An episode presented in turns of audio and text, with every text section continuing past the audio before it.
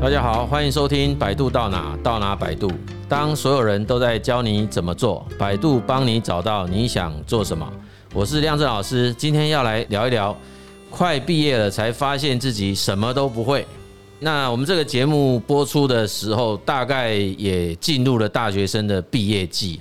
那虽然现在我们的疫情还是很严重啦，但是终究还是得找工作嘛。哈，那很多公司也是持续的在尽可能的维持正常的节奏，该做的事情还是会持续的做。哈，不过相对来讲，我们也发现有很多的应届毕业生哈，那他们在求职之前。也出现了一些啊所谓的彷徨不安的一种心理的状态。那除了说他不太晓得自己应该要去往哪个方向就业以外，哈，也很担心说，万一做出了一个错误的决定，会不会影响到他整个职业生涯的发展？又会经常在问自己的一个问题，就是他现在身上所具备的能力，真的足够企业的要求吗？那当然也有一些人在简单的几次面试经验当中受挫，更加的去啊怀疑自己到底有没有足够的就业的能力。那面对这样子的一种状态啦，或者是叫窘境吧，哦，我们要怎么去协助这些应届的毕业生修正，或者是去改善他们在求职上的这一种心态？这个议题我觉得蛮重要的哈，所以我们今天呢邀请到在第一线辅导的现场有非常丰富经验，他同时也是我们百度 CDA 的咨询师凯琳来跟大家来分享他的实际经验。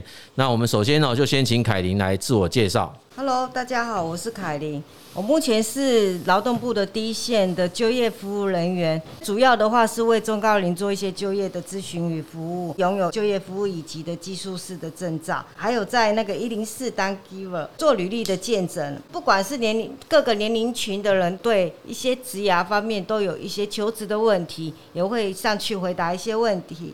还有在工作世界，也就是说，像那个国高中他们的一些学子，对于未来的求职目标还有适性的工作都会比较不懂。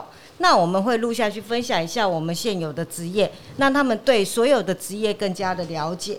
那还有我也有在那个百度写一些文章啊，还有张老师基金会有做一些个案的服务。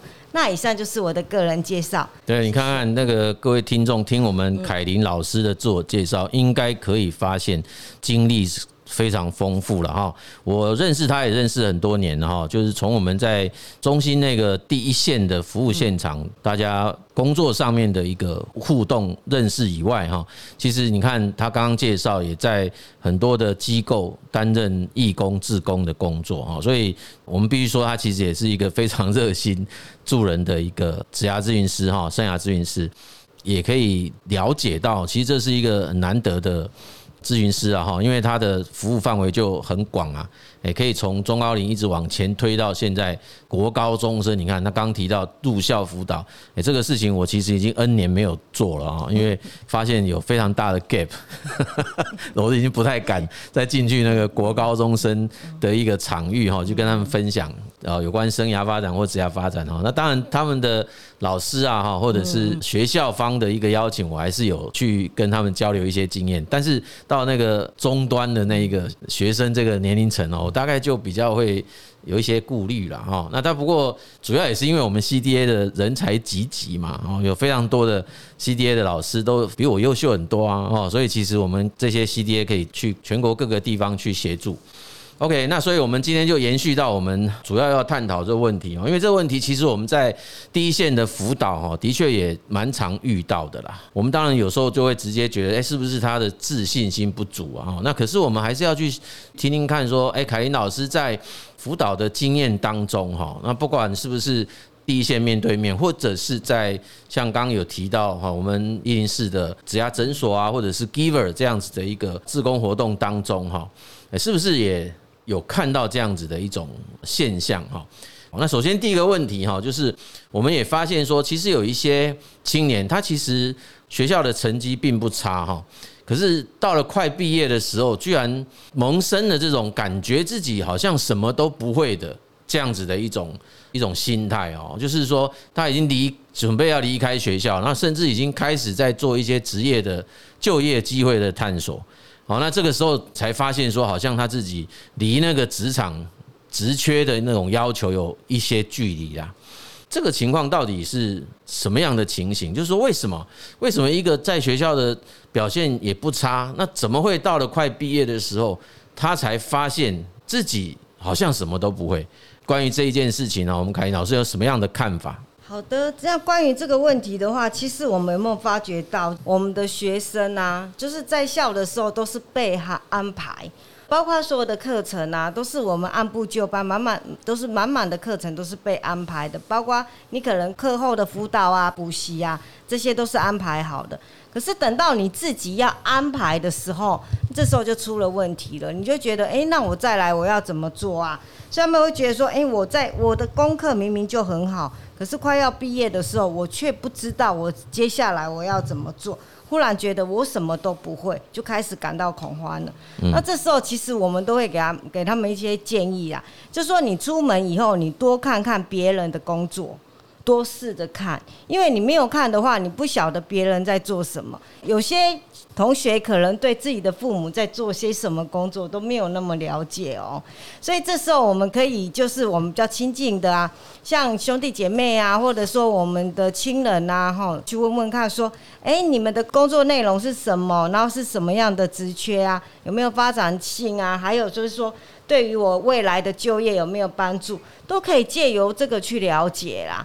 这也是一个方式，还有就是说，出去到外面，像很多人都会觉得，哎，Seven 他所有的工作就只有一个店员而已，只有一个门市而已。啊，其实这个我们常常在入校分享的时候，同学也都会问这个问题呀。我们比如说，我们问他说，哎，你们了解什么是门市人员吗？他们都觉得说就是 Seven。那 Seven 还有什么职缺？他们说不出来耶，他们都直觉反应就说啊，就是店长啊。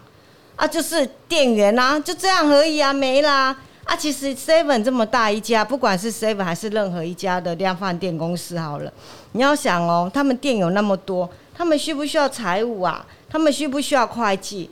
或者说，所有的工作里面，其实他们各个部门的人都需要啊，行销啊、企划这些都有。所以我们可以用这个去看他的产业别，然后再来对应到他的职缺，然后多了解。然后多了解以后，你就会觉得你也可以去思考看看，说他们做的这些工作是不是我的兴趣？那最重要就是你要找到一个适性的工作啦。所以我们真的要思考到说，这个我们到底能不能做，有没有对应到我们的兴趣呀？还有我们是负荷得了？那这个都是我们未来可以探讨的一个地方呐。还有可以思考，我是我是不是可以去从事这样的工作？嗯，谢谢凯英老师的实务分享哈。我听起来的话，比较像说，是不是那种职场的体验不太够了？诶，就是他对于这种工作世界的了解，嗯，比较不足。对，你看哦，我们现在假设青年世代哈，说不定有蛮多的同学，搞不好小时候真的职场的体验就是那个 baby boss。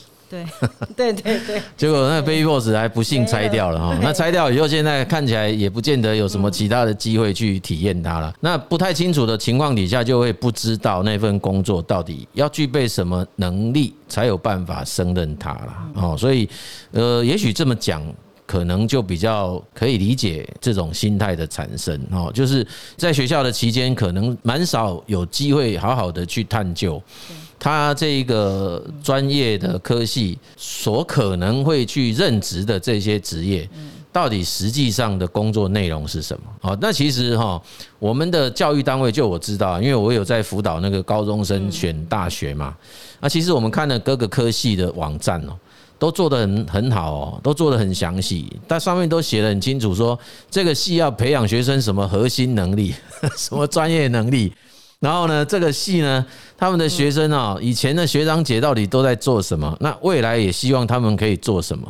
啊，往哪些就业的方向或者是职场发展？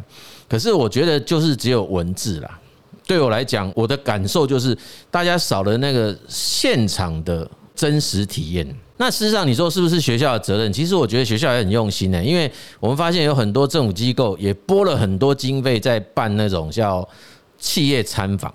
或者是很多那个职场的体验，嗯，对。可是我们看起来就是这些所谓的企业参访也好，或职场体验，似乎就是少了一种转化的效果啦。哎，就是说会不会就是因为可能只有少数的人去体验到，哎，或者是说，哎，他少数的职业有真的去体验到，那或者更有可能就是，哎，就只有走马看花，哎，不是真正好好的有结构跟有系统性的去了解。我到底要怎么认识一份工作？这样，事实上我也发现有很多的机构啊、组织，其实他们都很热心的做了什么百工百业的影片啊，对啊，所以其实我也觉得说，如果真的有心要去了解一个工作实际的内容，以及他需要具备什么能力，应该以目前台湾的社会看起来也不是说完全收不到资讯啊，但是重点在于说。也许他就没有办法把这些所谓的要求跟自己身上已经是否具备这件事情做一个连结了。那看起来就是说，是不是自己的自我觉察力是有问题的？就是我自己比较不知道我到底能力的水准到多高的程度哦，这有可能是一个这样的因素哈。哦，因为有时候在做这种环境大的这种变动的时候，哎，可能真的不想，真的会出现这一种害怕改变。之后预出现那种非预期结果哦，所以可能心中会有一些这种叫不确定性哈。那当然我们不不至于也不敢马上就说啊，这是不是害怕失败啦什么？我还不至于会先去做这种推论啦哈，因为我宁可去讲，就是反正它就是一个学职转换过程当中出现的这样子的一些突发性的一种心理状态的改变哦，就是他突然警觉到说，哎，他可能要离开一个舒适圈，自己很熟悉的地方，要进到一个。听起来就是很恐怖的一个叫职场这样哈，然后就要被人家检核他自己能力到底足不足够这样哈，所以会有一种这样的担心跟害怕了。OK，那我们可能这一题就跟大家讨论到这边。第二题是这样哈，一样就是他继续就问很多青年这样表示哦，说他身上其实学了很多，但是就觉得不专精了，在这个临求职之前，突然觉得好像是半桶水这样。当被问到或者自己自问说：“哎，那我到底有哪一个是真正可以拿得上台面跟人家讲的？”好像又说不太出来。包括像我们在演讲的时候也经常说：“来来来，你看看你自己有哪一个东西是真正很值得当成很重要的一个理由，或或者是人家问你说：‘哎，请问一下，你你身上有哪个是值得我们公司雇佣你的？可不可以请你把优势跟条件告诉我们？’”等到真的开始想这件事的时候，突然发现，哎，怎么好像想不太出来这样？哎，就是我什么好像都会，可是你问我说我哪个地方真的很厉害，我还说不太上来哈。那这个情况该怎么办？可不可以问一下凯琳老师？嗯，根据这一题的话，其实怎么都有学，但是都不专精，然后不知道要怎么办。这个的话，我我可以回复的说。我们现在以前我们要的是专才啦，哈，那我们现在要的是通才。那为什么要通才？我们常常可以发觉到说，诶，隔壁的同仁可能离职啦，或者说有一个职缺，因为他不确定因素太多嘛，也有因为现在的疫情关系呀，然后同仁随时会。被隔离呀，或者说在家里线上，这时候我们的直代就很重要。那直代这个角色的话，他就不是只有你做你自己的事了哦，你还要了解到对方的工作性质啊，那你才有办法说哦去当他的直代。所以现在其实我们应该要广泛的去思考，我可以做什么。一般来讲的话，我会建议，就是说不管你现在几岁好了。你要适时的盘点一下你的学经历。好，我现在是高中嘛，我学了哪些科目？这几个科目里面，我哪些是我最熟的？那我现在是大学了，我即将要就业，我要面试了。可是我在大学跟高中的这几年，我高中我假如有做了一个整理，我到了大学这里，我再将这几年再做再加以整理，那再加以去盘点。诶，这几年我多学了哪几样？然后这几样里面，我哪一个是比较说让我有自信的啊？在面试的时候，我就可以直接的跟对方讲说：“诶，我哪一样我做得很好？那哪一样我有把握？其他的吗？都是我的附加价值。所以要知道说，诶，你自己本身的话，其实一个主轴而已啦。你可以把那个通才变专才，专才变通才，就是这样子，你比较游刃有余啦。”嗯嗯，谢谢。凯恩老师是直接一语中的哈，就是这一题问的很简单，但是其实背后就马上讲到核心了哦。事实上，记得我们曾经在读书会分享过一本书，叫《自学力就是你的超能力》哈。那其实他这本书就是作者在宣达啦，啊，就是他主张这个时代已经从所谓的专才时代转变成为专业通才时代了。应该这么讲啦，就是真正的专才看起来好像不是每个人说想达到就达到了哈，就是在各领域一定都会有很厉害的专才。但是好像不是每个人想要变成那个领域的专才就做得到，所以他反而建议大家应该要学习的是致力成为的是专业通才。成为专业通才有个很重要的就是那个自学能力哈，就是你要快速的去学习各种不同的专业。他就不太要求我们自己要变成那个一百分，诶，那他就是自我要求说我们每一项才能到八十分这样。八十二十法则嘛，也就是说，其实大部分的能力都有办法处理跟应对我在工作上面的所需。那现在其实这种多工的 multi-function 的这一种人才哈，其实也是企业很很喜欢用的啦。因为如果尤其是在强调那种敏捷式文化、敏捷管理的这种组织，他更希望说，在这种所谓的产品啊或者专案里面的团队成员是拥有所谓跨功能的能力的这一种。也许这种所谓的不够专精这件事情，从专才的角度看，它是一个缺点。诶，但是如果我们从一个叫做专业通才的角度看，说不定它就是变成是一种优点的啦。啊，不过这个前提是这些能力不能太逊了哦，对不对？对。诶，如果说这些如果真的是差太多的话，我们还是要赶快那个建议大家，还是要尽可能的去把它先提升上来。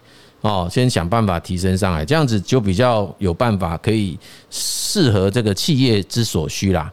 好，那另外一件事情就是我这边也再补充一下了，哈，就感觉起来好像就是我们假设自己还不是那么有信心、有办法、有自信，说我哪一个特别厉害，那其实是不是就可以去设定适当的求职目标了？对，就选择一个比较适当的求职目标，因为那个求职目标就是它可以让我现在目前学过的能力是。可以胜任的，对对，也可以胜任的。对，他并没有要求我要有一个非常厉害的那种能力。其实什么东西，人家说逐梦逐哎逐步踏梦啦，你就是一步一步的做。对，好像是这个概念哈。所以说，这个其实也是我们蛮多求职者会遇到的。对，自己心理瓶颈哦，也就是他自己是自我设限的，他就自己先去先想说，哎，企业一定要我都是一百分。事实上，我也常讲不会啊。那有时候他也会是自己跟别人比。就是那个所谓的我不是那么专精这件事，他其实是跟他们认识的很厉害的人比。就我举例哈，就我遇过那个学设计的，嗯，学平面设计那种，然后我他就给我看他的作品集啊，哎，我一直看一直看的，我真的叹为观止，我一直看一直看，看好看好几遍。嗯，他说老师你怎么一直看？我说哎，你真的很会画哎，哎，我好喜欢你画的东西。他说是吗？我说真的啊，你真的很厉害。他说可是我们班上有更厉害的。我说你刚好跟那个更厉害的比，他说不然呢？我说你要跟我比啊，你跟我比哇，你真的是太厉害了，你真的。他说怎么跟你比？我说你干嘛要去跟那个最厉害的比？你跟最厉害的比就会变成叫不专精。对，你跟我比，你真的是九十五分啊，对我可能只有五十分不到。对，所以其实我是想跟他讲这个叫相对的概念呐，就是说其实你也不见得会跟那个那么厉害的人一起去竞争同一份工作嘛。那就算是好吧，那就那份工作让给他嘛，对啊，你就再去找别的啊。我也不觉得说每家公司就一定会找那种最厉害的，因为他不见得负担得起。另外一个是，我也不见得留得住他，因为我们家公司的客户根本没有到那种水准啊。啊，这种水准来可能根本留不住啊。我也这样跟他讲，你知道吗？因为我说有些客户就是也没有到那种美感呐，对不对？哦，他的做 D N 就是要你字要很大。或者说也没有真的要美感的，当然我不是在讽刺他啦，我也不是在说你就一定做不了那种漂亮的东西。我的意思是说，如果我们重新去调整求职目标，那我们找到一个跟我们自己能力可以相符合嘛，啊，甚至我说诶高他一些或低他一点点也无妨啊，我们就可以比较适配了。哎，我还是从这个角度看的，不知道老师你觉得如何？其实会建议说，我们刚毕业而已，我们应该是多做多学多看呐。嗯，那我像我之前做了一个个案的辅导啊，结果他考了很多的证照，那我说啊，那你的工作怎么空白？我就一直在考证照啊，那你为什么考证照？因为我想要做那个的主管。我说啊，你没有去从事看看吗？你要先去做啊，我们。我我可是我的目标就是主管啊，所以我就是一直在考证照，就他证照考了一堆，结果他有没有做过那个工作？没有，他完全没有。所以我这时候我对跟他们讲说，其实执行力很第一啦，你们不要一直想说，哎，我在那边我可以做。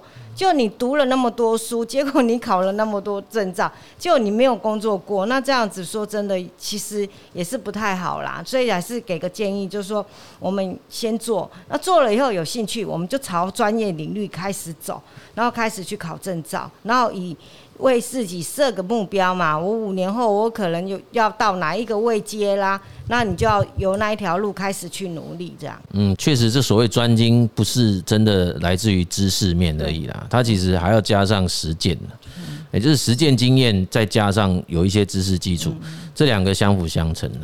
好，所以就是行动，哎，有这种事我们就是要真的去行动它哈。哎，对。OK，第三题哈，其实也是很多人在询问的了哈。他说啊，那看起来我现在毕业，反正快毕业了，对不对？哎，毕业前已经没糊啊哈，没救啊。那我在毕业后才开始要学专业的这个能力。这样还来得及吗？那我们应该用什么样子的方式来给他们建议哦？那这样还来得及吗？其实我们可以讲的是，为什么来不及？嗯，你的人生还很长哎。以我自己做个例子好了啦，我在四十八岁的时候才转职，然后到了救护站做一线人员。那在四十八岁，我四十九岁的那一年，刚进去的时候，我就觉得，哎，我的知识面可能不足啦，那我就赶快来报名百度了，赶快补充我的知识啊，还有我的专业知识这样子。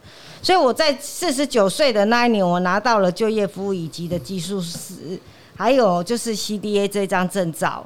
那来得及吗？我都四十九了哦。嗯。结果你看，我做到，当然啦，我也做了好几年呐。那这个这段时间的历程里面，就是有入校辅导啊，还有就是一些个案以后，我看到就是每个人都会觉得说，哎，我来得及吗？我会不会来不及呀？那就开始有点自暴自弃啊。那如果说以我当下的心态，是不是说，哎，我已经四十八岁了，那我是不是来不及了？我现在才进入到这一个。那其实我以前的专业领域是在建设业这一块，所以我也考了很多的证照，考了那么多证照，那你说没有专业吗？其实也有。那来到做这个，那当然是因为我蛮喜欢服务人的啦。还有就是说，我觉得说服务，因为还是要以你的。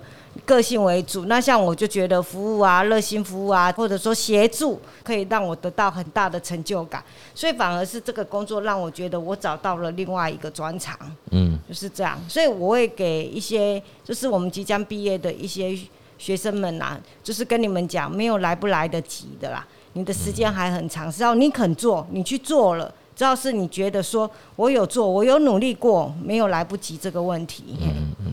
这个我完全认同，嗯，对，因为现在是终身学习的时代，是的，这绝对不是老生常谈呐，哦，真的是这样。那应届毕业生如果是大学生是二十二岁，研究生可能二十四或二十五，对对。那如果说你加上博士，也许就是二十七八岁了。那像我们这种老博士不算啊，就是那个，我还是要讲哈，今现在的二十岁世代哈，你们都有很大的机会会活到一百岁。哦，对，嗯，对对对，所以哈，其实没有什么来不及的啦。也就是说，今天不是只有什么毕业后才要学什么专业啦。我必须说，在未来的职场生涯中，学习它会变成是一件一直在发生的事情，永续的。对，它就是一直在发生的事情。所以它不是说呃，为了要去找工作才要去学或干嘛。我我会认为说，未来的人生呐，或者未来的职场，不可能没有学习的人，他可以持续。的生存下去哦，就是他一定要有一个持续学习的动机跟能力，嗯，哦，所以本来这一题都不太应该问了，对，就是 你还年轻嘛，对，就是就是就是要学啦，哎，那坦白讲也是面对现实，就是说，呃，我真的是已经到了这个关卡了，我真的是没有足够的能力可以找到相契合的工作，那确实他就是有几种做法了，我们从求职的角度看，教练的概念来讲。那就要看看说我们是不是要马上找到一份工作，对不对？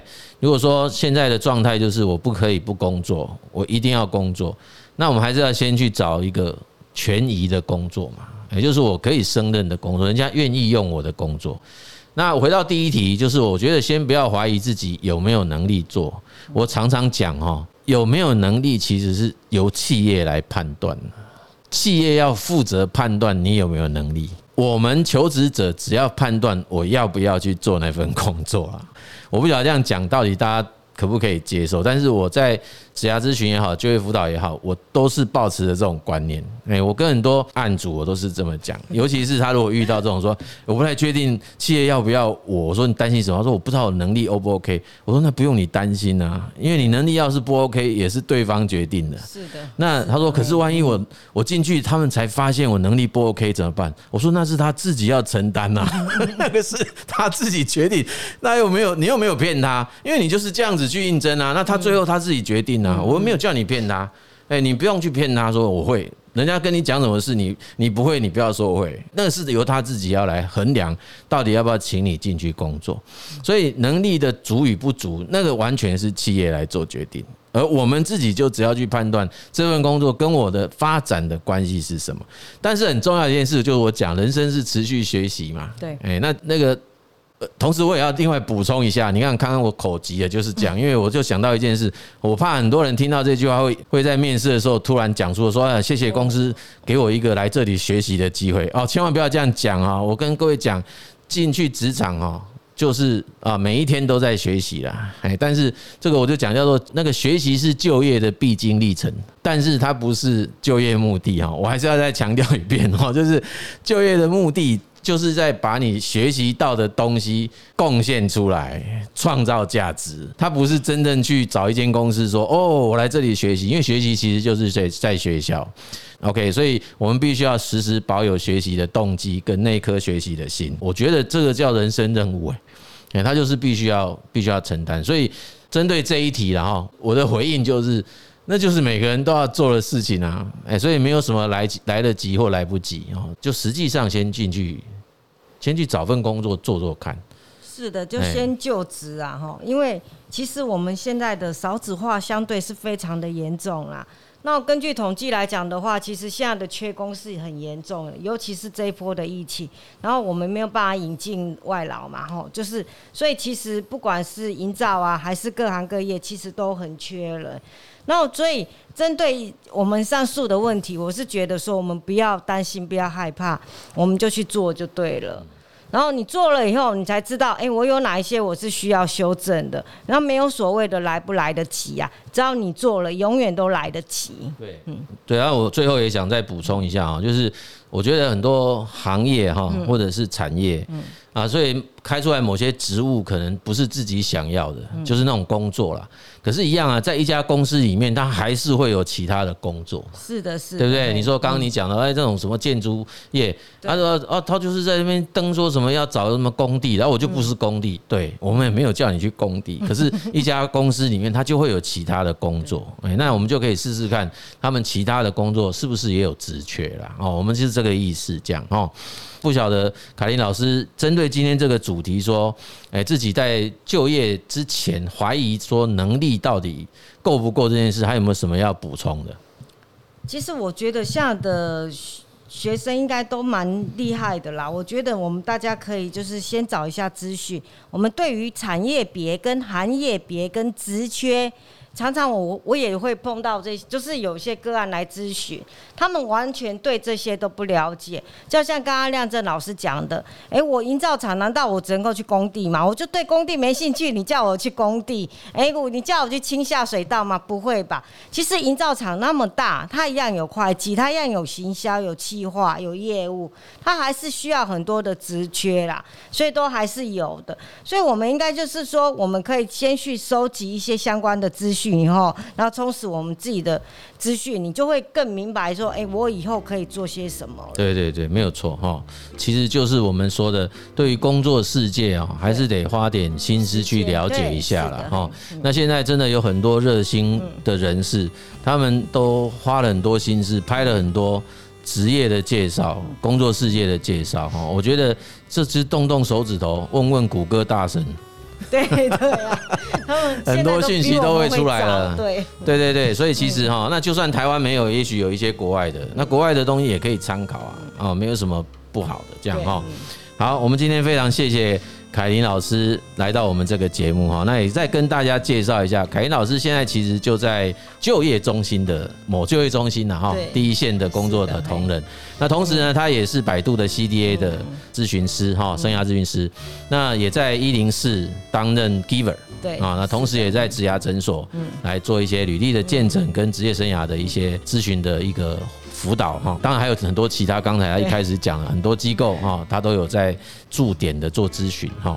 我们今天很谢谢凯琳老师今天来我们节目的现场哈，跟大家分享这个议题，请凯琳老师跟我们线上的来宾也再说说句话吧。好的，那很高兴今天能够来到百度人生。那我想要讲的就是说，不管发生任何事，你就去做就对了。没有做的话，没有踏出去，永远不会成功。做了，你才知道会不会成功。好，谢谢哦。谢谢凯琳老师。我们这一集的节目就录到这边。那如果各位喜欢我们这个节目，也欢迎订阅以及分享。谢谢各位的收听。百度到哪到哪百度，我们下集见。